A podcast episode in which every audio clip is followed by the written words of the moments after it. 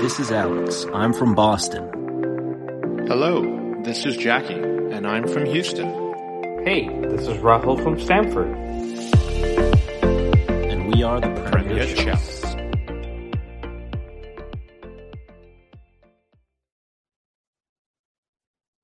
Hello, everyone, and welcome back to the Premier Chelsea. It's one of your hosts here, Jackie. I'm here with my good friend Rahul.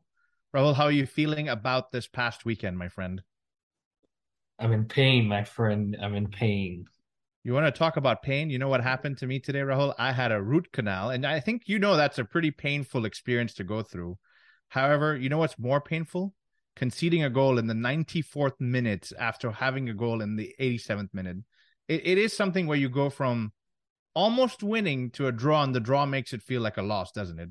It. I mean, it absolutely does. I think we would have been happy with the draw if it oh, ended yeah. nil nil. Uh, but given how late we scored, and you mentioned it, and then how close that ball is to being either side of the line, you just sometimes you just you just sit back and think about the game and how cruel it can be. But in other times, if it goes our way, we celebrate. So uh, I think a draw was the right result at the end. But you're right. I think with seven, five, six minutes to go, you you just have to hold on. And I know it's easier said than done, but it is what it is. It's a tough one to swallow. I will rather have another root canal than watch us lose another game like that again. But yeah, and you said see, lose because yeah, it, that's what I was going to say. Yeah. I'd say lose because mentally it felt like that. I think one thing I'll say before we kind of dissect into the game, I was actually with the Houston Blues Supporters Club watching the game. Great turnout. We had a good amount of people in there watching, and overall, Rahul, the atmosphere is kind of flat because I mean, you will talk about the game. It overall wasn't too exciting. When that Jorginho penalty goes in, that place, the roof blows off. We're excited. 87 minutes. Everybody knows we're going to win this. But when the goal goes in in the 94th minute, you can only hear one Man United fan screaming by himself in the corner. And we're just like, get this guy out of here at this point because it was a tough one to swallow. But why don't you run through the starting 11? And I don't think we're going to go through the game necessarily because we've kind of highlighted the two, you know, opportunities with Jorginho and, and the, sorry, the header from, um, I think it was uh, Casemiro scoring his first goal. So why don't you go through the Yep. starting eleven and we'll kind of go some key highlights here. Yeah, I mean, and I think the reason for not doing the whole game by game is it was a tactical battle, and I think um, there was not much in terms of major plays. But anyway, the starting eleven for Chelsea, no surprises. Kepa continued in goal. Uh, Chalobah, Thiago Silva, Cucurella in the back three, Azpilicueta, Jorginho, Loftus-Cheek, Ben Chilwell in the middle four. Uh, and then the front three, as expected, was Mount, Aubameyang, and Raheem Sterling. Do you like the back three for Graham Potter, or do you think our team plays better in a four when he's coaching? You know, it's it's a great question, and I think it it depends on the opponent, Mhm. right? And we've seen this against, uh, I think of Brentford, we played a three, we played a three against Milan, um, and we've seen good results come out of at least the two Milan games. Brentford, not so much. Um, this formation, in my opinion, is heavily reliant on the wingbacks and what they bring to the team. And I know we've said we've got capable replacements for Reece James, but without Reece James, you just lose a little bit of that edge going forward. Um, not that Reece James would have changed the performance too much in this game, because I think ultimately we were found out in the middle of the park. Uh, and that that is why the change was made uh, in the 35th, 36th minute. But um, I don't know. It's it's a tough one because even with the four, I wasn't comfortable when we Mm. were defending, and neither was I comfortable with the three, and we weren't comfortable going forward with either of those. So it's just it's it's not working right now just the way we want it to. And of course, there's a lot of games that are being played, so you you just kind of go from game to game and, and see how things go. But ideally, I'd like us to be in a four now. Uh, and now that we've seen Potter with the four defenders and what we can do up front, that would that's where I'd like us to be. But I don't know. Yeah, and and the reason I asked the question, you kind of touched on a little bit, was because we started with the three, but we went to the four, and we'll open up. I think that's one of the first key moments of the game. First thirty odd minutes, I think Man United were the better side, Rahul. Not necessarily in terms of being clinical or goal scoring. They had chances, but they had a lot of the possession. They controlled the game. At some point in the bar, as we were watching, I just felt like we didn't really get out of our last third, let alone the half. We were kind of pinned in Man United played some really good football. Again, a lot of neat things, but I didn't feel like they were going to score. But you feel that pressure building when you're kind of pinned up against your own goal. And so 30 minutes, 33 minutes, I think uh, Potter makes a change and takes off Cucurella and brings on Kovacic. And so that's where this whole discussion started as to why he changed it. It seemed to kind of help a little bit to have that extra body in midfield, right? Yeah, it absolutely did. Because if you look at United, uh, they had a back four. They had Casemiro sitting in front of that four. Uh, and then they have Eriksen and Bruno Fernandes who are ahead of him, but they almost come back into yeah. midfield when we're we're having possession, and Antony and Sancho can drop back in too. So ideally, or in, you're looking at a four-five uh, situation, and we just struggled with that. We yeah. just didn't have enough bodies. Uh, Jorginho and Loftus Cheek, for how good they can be, uh, did get found out. And once you get bypassed our midfield, you're you're onto our defense and you're onto uh, Silva, Cucurella, and with the likes of Rashford, Antony having the movement, the pace, the ability to dribble past these guys, it was it was tough, and it was almost like when are United going to score? Because, like you said, they had the better chances. Kepa pulls off a decent save from Rashford. Um, and so something had to give, and so you got to give credit to Potter, like you mentioned. He he saw that, he changed it. He didn't wait an extra ten minutes to say, "Let's just make it to halftime," because we may not have made it to halftime yeah. level. Uh, yeah, so you got to. I, too, yeah, sorry, I too was very pleased with the change and give him a lot of credit because I think under Thomas Tuchel, and maybe that's where you were going, was it would be stale no matter what was going on. There was not going to be a change till maybe to 70th minute, sometimes 80th minute, and by then the game's kind of won and lost. But I was going to use a follow up section from this, which is why did he pick Cucurella? And I think before we started recording, you had alluded to that there was potentially he's struggling with the bug or a virus or may have been sick even.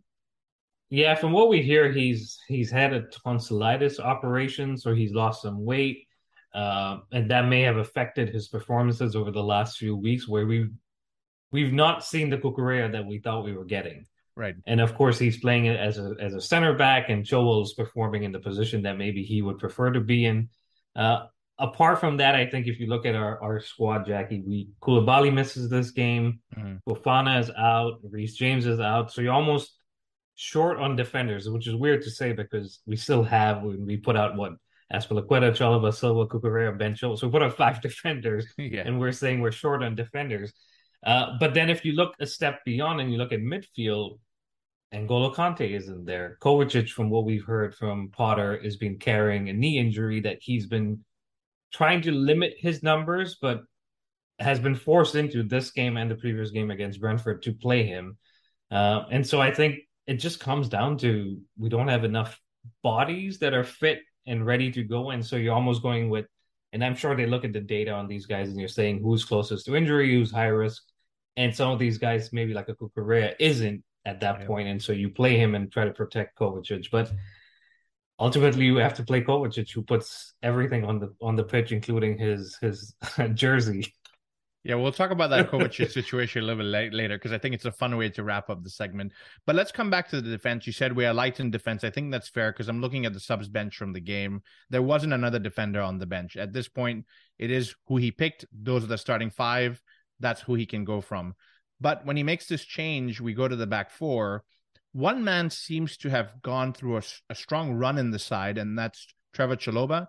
And I think with him, Rahul, we still, and I could be wrong, but we still haven't lost a game when Trevor Chalobah starts the game. Is that a fair statement or a fair stat that we've heard on the internet here? Yeah, you're, you're spot on. We haven't lost a game, and uh, you could say we lost the cup finals that he started in, but right. ultimately they ended as a draw, as even. Uh, 120 minutes in. So uh, we haven't lost a game. I think he's now played 25 Premier League games and he hasn't lost a game for us.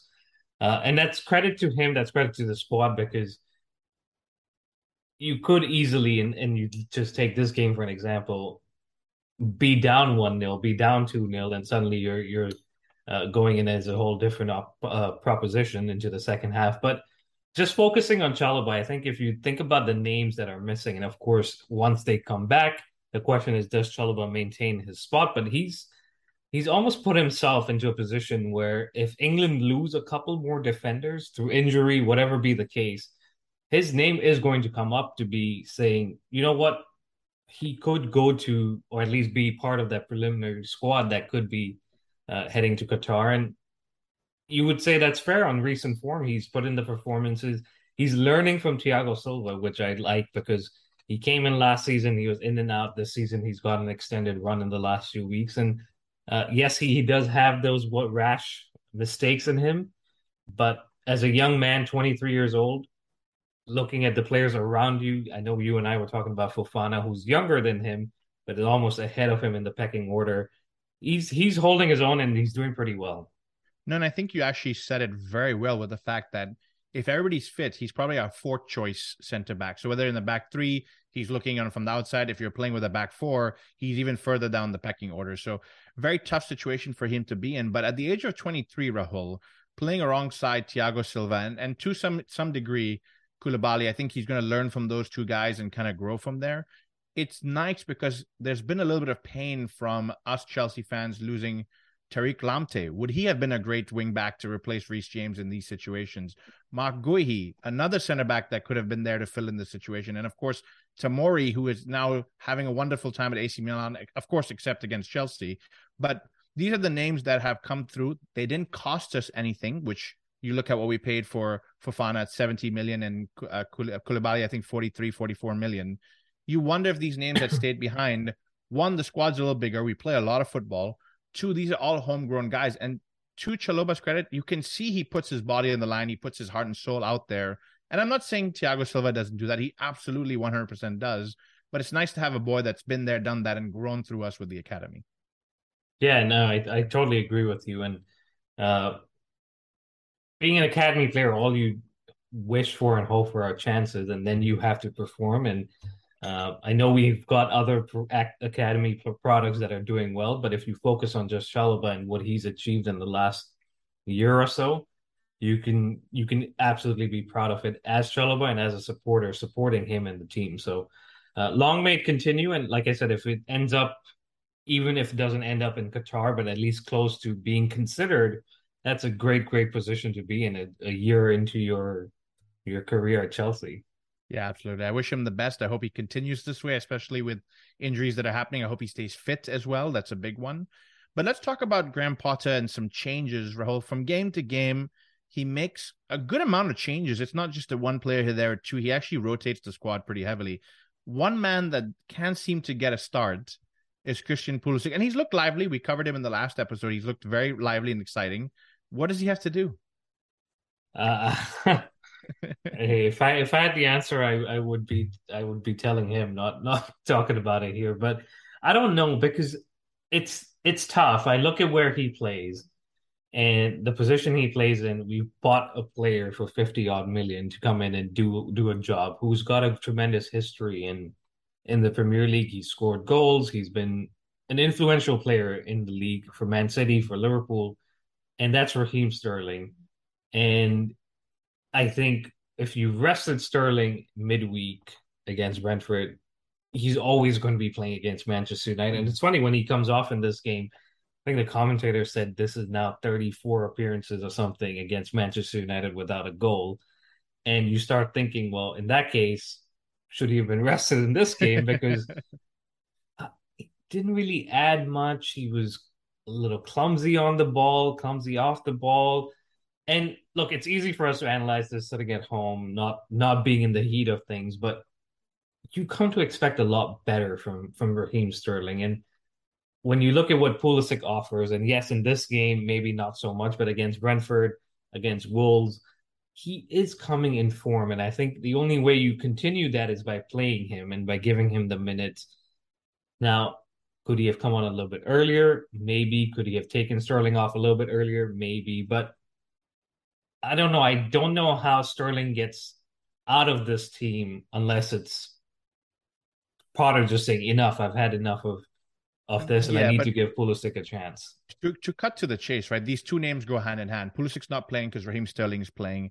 But to be very honest, and it, it hurts sometimes to say this, the last four or five games, Raheem Sterling has not been at his best. He's probably one coming off of form because he started the season well. But lately, he's not been involved enough. He's not making tackles or not tackles, but driving runs into the box and skipping tackles. That's what I meant to say.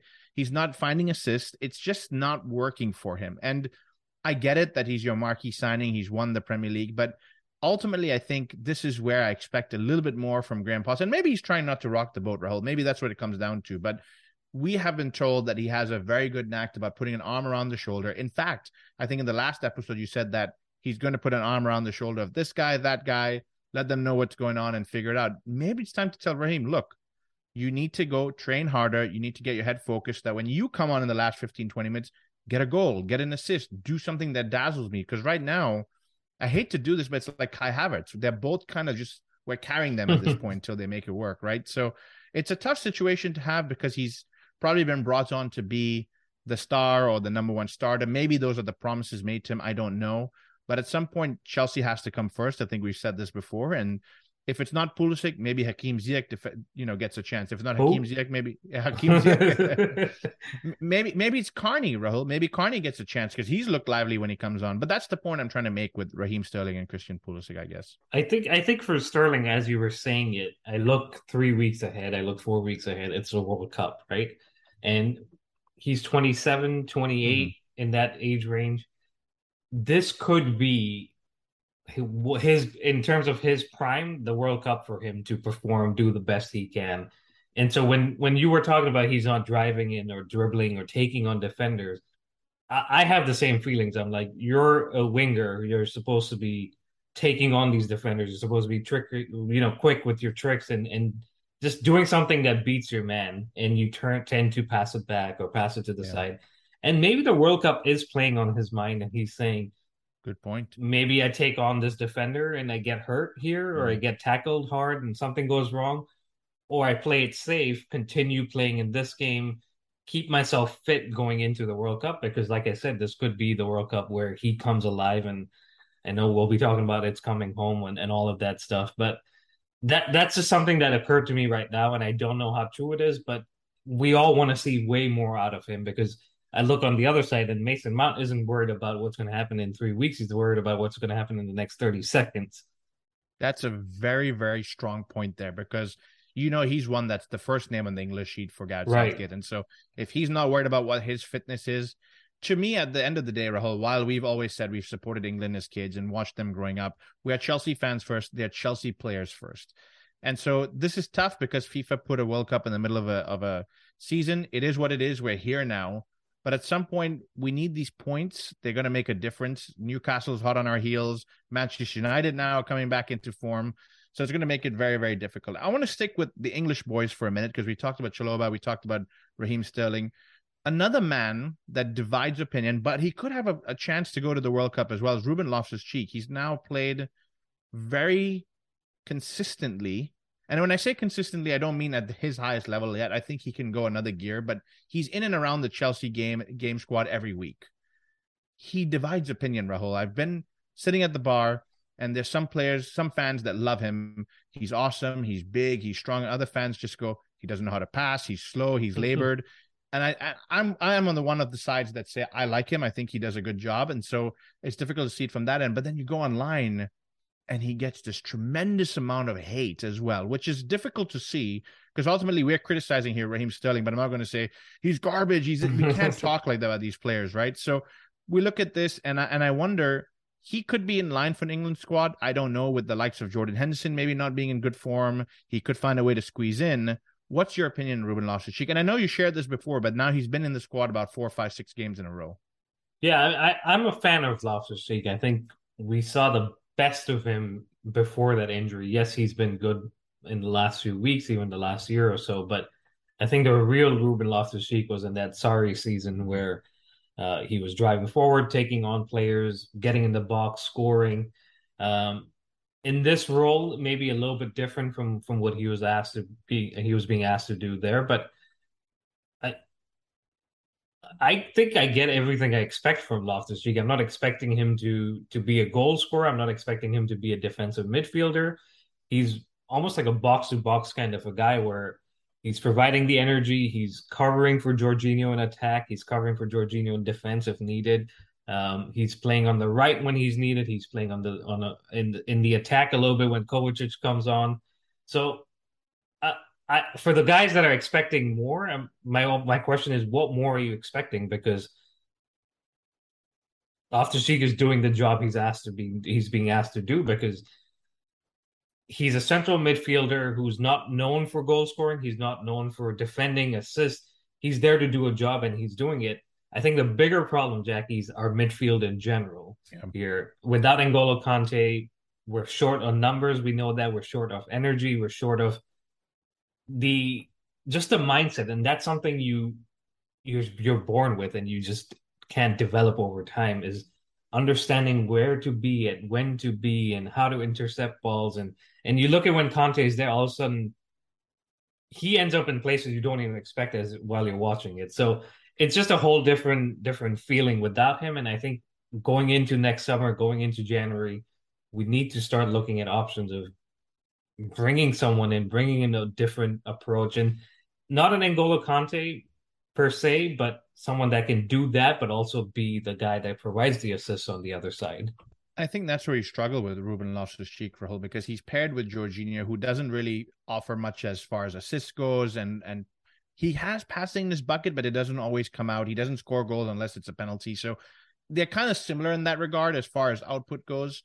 And then we're expecting N'Golo level effort, where N'Golo Kante is this rare oddity that's basically two players in one and, and and I mean that like literally and figuratively. I think literally when he brings the energy of two players to the pitch, and figuratively he plays two roles. He can come back and do that defensive role, but then at the same time bomb forward on the right and get in an, an odd goal or an assist with something crazy that he does. So tough shoes to fill. I think he's doing well. Chelsea fans give him time. Given the injuries that we have in this midfield, he is going to be around for a while. So we'll see how that goes. But one more man that's injury, we'll wrap it up with him. Kovacic nursing that knee injury that you you mentioned.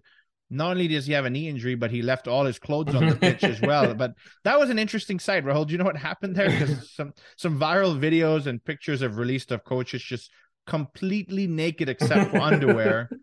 And I mean, some some fans enjoyed it. I must say, I saw some stuff on, online where fans were absolutely loving it. Other fans were like, "Kovacic, put some clothes on, man." I, I think someone he must have given his shirt to someone, and then someone asked for his shorts because there's a video of him talking to a fan, and then he gives his shorts over. I I, I don't know. I mean, he maybe he didn't want to say no, which is nice of him. Uh, but then he has run across the pitch in his underwear, which hey, he he's got the body for it. Let me, I'm, I'm not gonna lie, but um, I don't know. It was just funny, and I guess a lighthearted moment after the the heartbreak that we just had a few minutes ago. And it's not the first time he's he's done this either. I think he did this in Thomas Tuchel's last game in Croatia. Actually, Thomas Tuchel came out and said everybody there knows who Kovacic was. They wanted his his shirt, they wanted his flip flops, they wanted his boot, they wanted his shorts. He walked off to the team bus in his underwear. Luckily, I'm sure he borrowed it from some friends in there when he got there. But what a nice guy! That's something that shows that he's willing to share everything that he needs to. But to sum it up, Rahul, I think not good enough overall as as Chelsea goes. If this game ends nil nil, we're happy, but it's that final mentality to just hold off that game, get the three points that's going to make a difference at the end of the season. Yeah, look, it's it's tough when you've not been the better side and then you get put in a position which we did get a gift from McTominay mm-hmm. and and credit to Broja for maybe encouraging that a little bit. We don't know if he was maybe holding him and then he lets go, but McTominay doesn't. So credit to him for that. I think his size and his physicality is going to be helpful to us, especially in these kind of games where it's tight, we're defending or we're on a set piece and, and defenders have to defend him. But ultimately, like you said, it wasn't good enough from the beginning. Yes, the change happens, things get better, but it was a tactical battle between two managers that were basically just one would make a sub, the other one would make a sub. One would make a sub, the other one would make a sub, and and just trying to cancel each other out. You got to give credit to United and and and Ten Hag for saying we played Potter first season, first game of the season. We've learned from that. We know how to play his system. We know where to attack them, and they did. Um, but that goal at the end was. I, I don't know how you prevent it because it's two players on Chilwell and Chilwell can't really do much. Kepa does his best in some cases, maybe you just take that foul there where the before the ball comes in, create uh, give away a foul. It's all things in hindsight. It's been done. We've conceded. We take a point for the fifth time against United, um, and I I don't even know when we'll beat them because we've played bad United teams and we've not won. We've played a decent team here. We've almost won, but not won. I don't know. Maybe Mourinho needs to come back so we can get fired up again. he used to bring the fire back into the team, but no, we'll leave it at that and end the Chelsea review there because we've got a lot more to talk about. I said that we kind of didn't have the mentality in the Chelsea game. Speaking of someone who doesn't have mentality, the bottle job team, Tottenham Hotspur, losing to Newcastle 2 1. And, and Rahul, I'm being funny because Newcastle are a brilliant side and we need to give them the credit where it is. But Tottenham started the season like a house on fire, and it seems to have fizzled off at this point. Yeah, it's three defeats in the last five, um, and so it's it's it's tough. But I think they're still sitting third, I believe. Yep. Um, so they've got a decent platform to build off of. Yes, you're going to have a few shaky results like they're having now, but Newcastle, man, they're they're an organized team. They they're hungry, which is what you know, when Mourinho first came in and Chelsea were, and I'm not comparing the two teams because we've obviously won and gone on to do great things, but they seem to be on the cusp of there's players that just want to achieve something and and do something great, and they have the backing from the club, and they're sitting in fourth now. If they make it into Champions League, can you even imagine the type of players they'll start bringing in? And they've done it in the right way, which is what we we want to point out is everything that's gone on with the ownership and their issues there that's a whole different ball game but what they've done on the pitch with the recruitment with the players with Eddie Howe I mean the player a manager we didn't even think was on the on the on the books for them. Here he is doing great things. So uh, I think we may have to reach out to our friend Christian to talk more about them before our game in a couple of weeks. We we absolutely have to, Rahul, because one thing that's interesting is I think they did sign good players in the transfer window. And I think they signed the players that they needed, not necessarily the big name stars out there that would come there and drive the Ferrari and be late to work or whatnot. I think they signed players that fit what they needed. But you have to take a step back and look at what Eddie Howe has done, right? I think Saint-Maximin was already there. He's become another level, and he was always very good. But you look at Miguel Almiron, and he was not scoring that many goals in his few seasons.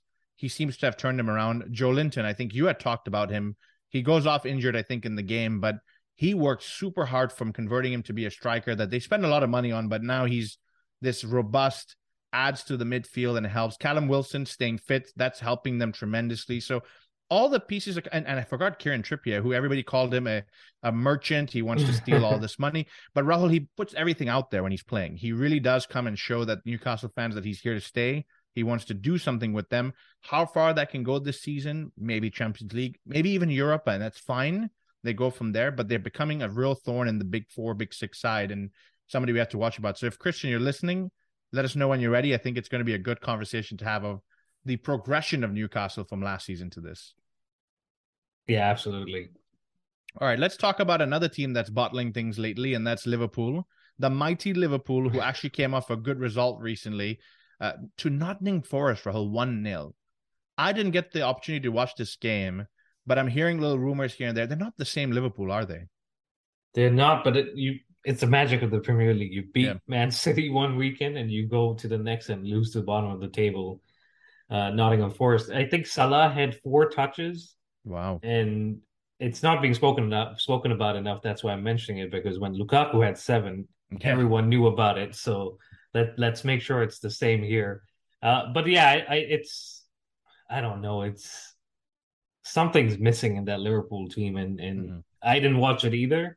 Uh, but you would think that they would show up, especially based on the result the week before. They would show up ready to go, kind of build off of this of that result, and uh, I think from what I saw, they don't have the best record away to Nottingham Forest, so they kind of played into that. And Nottingham Forest, a massive result for a team, a manager that were struggling to get things going. They they made it happen, and hopefully they can continue to push on from here, unless they pull a Liverpool. Yeah, and it's a chance for them to quote unquote kick off their season as well, right. because this is a result that will change their head mentally of what they can do in the Premier League. Because honestly, beating Liverpool, whether it's not the Liverpool we know or not, it's still a very big result for them. So good luck to them. Hopefully they can jump off of this one and go from there. But Steven Gerrard, I said in the last, maybe the last episode, the episode before, his job was pretty much gone and dusted, and it's happened now. He's been fired. He's no longer with Aston Villa. We've heard of the bounce back or the refresher when a manager's gone and the players have a weight lifted off their shoulder. We've, you know, we've seen it a lot. we've seen it. We're, we're very familiar with it. But you talk about a 1 0, a 2 0 control the game, but Rahul, 4 0, and that against Brentford as well, right? Yeah, Brentford team that we could barely get one against. Exactly. Uh, Villa got four, and I think they got three in the first 15 minutes. so that's not a bounce back. That's just flying off on a rocket somewhere else. So was it a Steven Gerrard issue holding them back? Roll? Was it his tactics? Was it the negativity around the pitch? I mean, you obviously will never know the true answer, but what's your opinion on that? I mean, you look at this result, right? And the players may have come together and said, we got to perform for ourselves. Forget who the manager is, forget what happened with Gerrard. We got to show the world that we're good enough to be where we are and we're good enough to play for Villa. On the other side, they may have just said, that man's gone. Thank God. Let's let's put on a show and show him what he couldn't get out of us. You don't know, but I think something wasn't right. You could see it. The if you just look at the players who scored in this game, the front three, Bailey, Ings, and Watkins, they were not getting any of these chances or goals in the, in the first few weeks. So I think they just needed that maybe freedom. They needed something to give them a boost, something to maybe prove to the next manager. And we, at this point, I think we know who it is. Uh, but I'll let you bring that up. Ladies and gentlemen, good evening. I am Una, I am Unai Emery, and I am back on the podcast. No, it's I make jokes, but Unai Emery is a fantastic manager. Rahul, he didn't get the time, in my opinion, at Arsenal, but we've seen what he's done at Villarreal and Sevilla before that. What do you think of him joining Aston Villa? Because he might be able to change this club around. Yeah, I mean, look, Sevilla, Villarreal. I think he just likes the the Villa in that in the team name. So, um, and if he can achieve half the success that he got with those two teams here, I think Villa and their fans will be absolutely delighted. And and I think you're right. Time is what we've said it for our coaches, our managers. You're looking at Frank Lampard and Everton. He's been given the time. You're looking at Arteta, who's been given three years at the at that level to be finally make it to the top of the table. So time is going to be key, but as long as he can get the results along the way, I think he'll be he'll be good. And that's another good manager coming into the league, which is exciting in general for the for the league. I was going to say it's a he's got he's a man with a point to prove first of all, but another thing about the, the allure of the Premier League, right? This is a man that was leading the top of the table with Arsenal, PSG before that, and Villarreal and Sevilla. He had won multiple UEFA champ Europa leagues Europa, with them, yeah. taking them to the final stages of the La Liga. So for him to want to leave where he was, Rahul, and now come to Aston Villa and don't get me wrong, Aston Villa are a massive, massive club, but they're not doing what you would expect of them and what he's used to. So for him to leave, there has to be some allure to come to the Premier League. Of course, money plays a part. Don't get me wrong, but he wants to come in there and he wants to prove something and he wants to bring this club back up. So the next few months, next year, two years, the Premier League is getting hot and it's going to get very, very competitive. So as a Chelsea fan, worried, but as a Premier League fan and somebody who watches these games week in week out, absolutely love the competition that's coming in. Yeah, I, I can't wait to see Mourinho back to to complete the circle. that's going to be a fun one. But that covers the Premier League for the weekend. Let's talk a little bit about the women's review. And I know you've got a really detailed report that's come into you this week. I, I definitely have. And the women went away to uh, Brighton, and when I tell you this pitch was looking like a Olympic swimming pool, and Michael Phelps would have been proud to be here, because hours before the game there was a lot of rain. the pitch was waterlogged. They had an inspection maybe an hour before kickoff. Surprisingly, they said this is going to go ahead. Everyone was was anticipating it to be canceled. I think a lot of fans that were heading there were like waiting for the information so that they didn't make it all the way there. Anyway, we we have a game on uh, Chelsea in the third kit for the first time, I believe, at least between the men and the women. And let me say, this kit looks absolutely beautiful. Um, so if you haven't seen it, go check it out. Maybe even buy it if you want. Chelsea's not giving us any of the commissions, but it just looks very beautiful. Uh, but coming into this game, Chelsea had made seven changes from the win against PSG midweek, uh, which was a brilliant way to start off the Champions League uh, group stage, a 1 0 win. Uh, but in this game, there were seven, seven changes. Uh, Beth England came in, Lauren James came in, Eve Perisset, uh, Johanna Rytting Kaneryd, Jess Carter. So a lot of name, names that were not playing uh, the last game came in. Rightly so. The the game was on Thursday against PSG. This was a Sunday kickoff, um, and Chelsea were the better side. Let me just put this out there. Chelsea were the better side. They had the better opportunities, the better shots. Um, there was a penalty shot in the 30th minute from Jess Fleming uh, that was not given. Brighton were kind of happy to to get out of that. They were happy to play out from the back and did so uh, pretty well, but didn't really have a threat. It was nil nil at halftime, and then the second half is really where Chelsea turned it off. The, the, the game opened up a little bit. I guess Brighton were looking for a goal, uh, and less than two minutes later, we had um, well, not two minutes, about fifteen minutes later, we had a goal. Uh, from Beth England, Niamh Charles. We're not sure. It was given to Beth England. Um, and it was a beautiful ball put in by Eve Perisset into the box. Who she's a new signing. She's coming into her own at that right defensive, right sided player. Um, and it's good to see her settling in and providing these kind of assists because that's what she's she's obviously there to defend, but she also has to give uh, the output in in attack, so which was good. Um, Beth England was asked after the game whose goal was it. She said maybe Niamh Charles, but I'll take it, uh, which is nice. Um, right after that, Brighton tried to have kind of a fight back after that goal. They won a corner, but AKB uh, Ann-Katrin Berger pulled off a good save. Uh, and it was uh, just waiting for that second goal. There were some subs. Sam Kerr came on, Pernille Harder came on, uh, and ultimately she gets the second goal, making it 2 0 um, and putting us well in charge of that game of the of the league. Uh, we currently sit joint top of the league. Uh, play the game more, but we'll we'll take top of the table at this point. Um, and there's about 3,600 fans after everything that I've mentioned uh, with the weather that made it out there to support Chelsea. So kudos to them. And one of them was Ray Linham, who was at the game. He was messaging me from the game. Uh, and he sent me a very detailed report. He gave me some player ratings. He gave me analysis.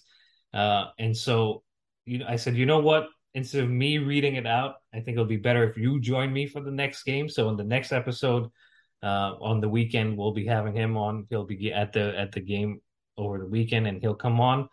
He'll give you mo- a lot more detail, a lot more insight than I have been able to. But his man of the match was Johanna Rytting Kaneryd, another new signing uh, and she's looked very good, dangerous on the ball, off the ball, doing the work. Um, so she was the the player of the match for him. But Ray, thank you so much for your your report, and I look forward to chatting with you on the weekend. Do you know what, Rahul? We've been covering the women's team for two years now, the whole length of the podcast since we started, and I'll say you've done a fantastic job of following them, watching them, and covering them. But got to give kudos to Ray because what you've said today was the most detailed you've ever given. And I'm not saying you can't do it, but it's always nice to have a, a Chelsea friend on the inside, pit side. Because right. some things you'll see and you'll hear, like we did when we went out to the pit side, is things that you cannot watch on the television. So Ray, thank you for doing that. You not only make Rahul's life easier, you make me more educated as a Chelsea fan. And these are things we, we wanted to do the podcast to do is bring this kind of information to other listeners that cannot always attend these games or not even watch the games because of day to day challenges. But lovely review there. It means that we continue striding forward. So absolutely great for the Chelsea women's team. Let's talk Champions League now, Rahul. Who are we playing and what's some key factors you can tell me about them? So we are going away to Salzburg. This is the fifth game of our Champions League group stage, and we've been to Austria uh, twice before. Once in 1965 where we lost, and once in 1994 where we drew. So we haven't actually won a game there, uh, but hopefully we can correct that this time around. Because if we win this game, we not only qualify for the next round, but I believe we solidify top spot. And who would have thought that after the first two rounds where we were sitting bottom of the table? Um, so it's an important game. It's a game where if you do the business here next week against uh, Zagreb at home, Graham Potter has the ability to play youngsters, give some minutes to players that aren't playing. We could still do that here, and I think he said that, but there's still a little bit riding on this game where you could just kill it off here, think about not even think about next week and and just focus on maybe the Premier League game. So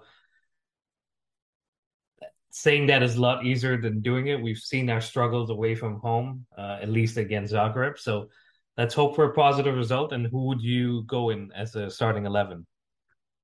That's a tough question. I think we opened this podcast with the discussion of do you play three at the back or four at the back? And we're about to wrap up this podcast with the same discussion. But I think based on initial analysis, we're going to play a, a four this time. I think we're just depending on who we have as defenders, who's fit. I think that just makes more sense. But in goal, we're going to start with Kepa. And before we break away from Kepa, Rahul conceded his first goal after a long time in the last game. Uh, now another one coming through. You sticking with Kepa? You happy with his performances so far? I don't think he's put much of a foot wrong. I think. No, I mean, look, you that goal you concede. You, I'm trying to think say this in the best way possible. You is can Mendy taller, right? Is Mendy got a bigger wingspan, more height? Is yes, to say but that? Yeah.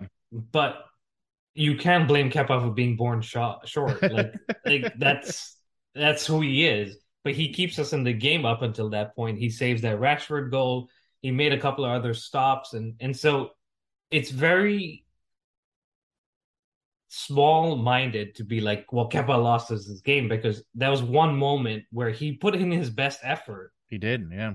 And so I don't think from open play, I mean, yes, that was open play, so never mind. But from something that he should be saving easily, we haven't conceded in like over 10 hours. No, and I asked this question because there are fans not negative about Kepa, by the way, I will add, but they're hardcore Mendy lovers, and they should be because he's done a lot for the Chelsea club, right? So it's just a matter of figuring out if Mendy's going to get a chance and when Mendy's going to get a chance, and he will at some point. But maybe, maybe next week if we win here, if we win here, he gets to come back into the mix. But no, I, am agreeing with you. Kepa stays in back four. Azpilicueta at right back, I think it's it's the natural position for him at this point. Uh, at left back, maybe Cucurella can come on. He didn't play the whole 90 minutes in the previous game. He should be fit. He offers a lot going forward as well. We know he can do that. So that'd be my my two backs, I guess. In the middle, I think Silva and Chalobah. I'd love to see Koulibaly, but I think he's not necessarily fit already per Graham Potter. But that man finds a way to surprise me, and you may see that. But Chalobah and Silva together, good pairing. The middle again, due to fitness, I'd love to see Kovacic, but I think Ruben Loftus-Cheek and Jorginho can start this game. It gets squirrely in the front four because we have a lot of good talent. We've argued, we've debated who goes where. I think Conor Gallagher needs to get some minutes. I think Kai Havertz needs something to prove. He's not had a good season so far, so he's got to step it up. Christian Pulisic needs to get some time. Where better to give him a chance over here? Up front's up for debate, but I'm going to go with Aubameyang. I think he needs to get a goal or two to continue.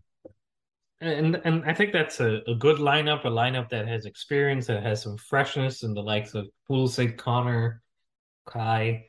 Um, and so I think that's a good lineup. And and I was just looking back at when we played them at the bridge. Uh, we went with the back three. We know how that ended. We were the better side, but we ultimately did concede. So um, he may end up still going with a three, but I think a four in this case, given who's available, injuries, and all of that, I think it's a fair, um, fair shout. What do you is think is the result?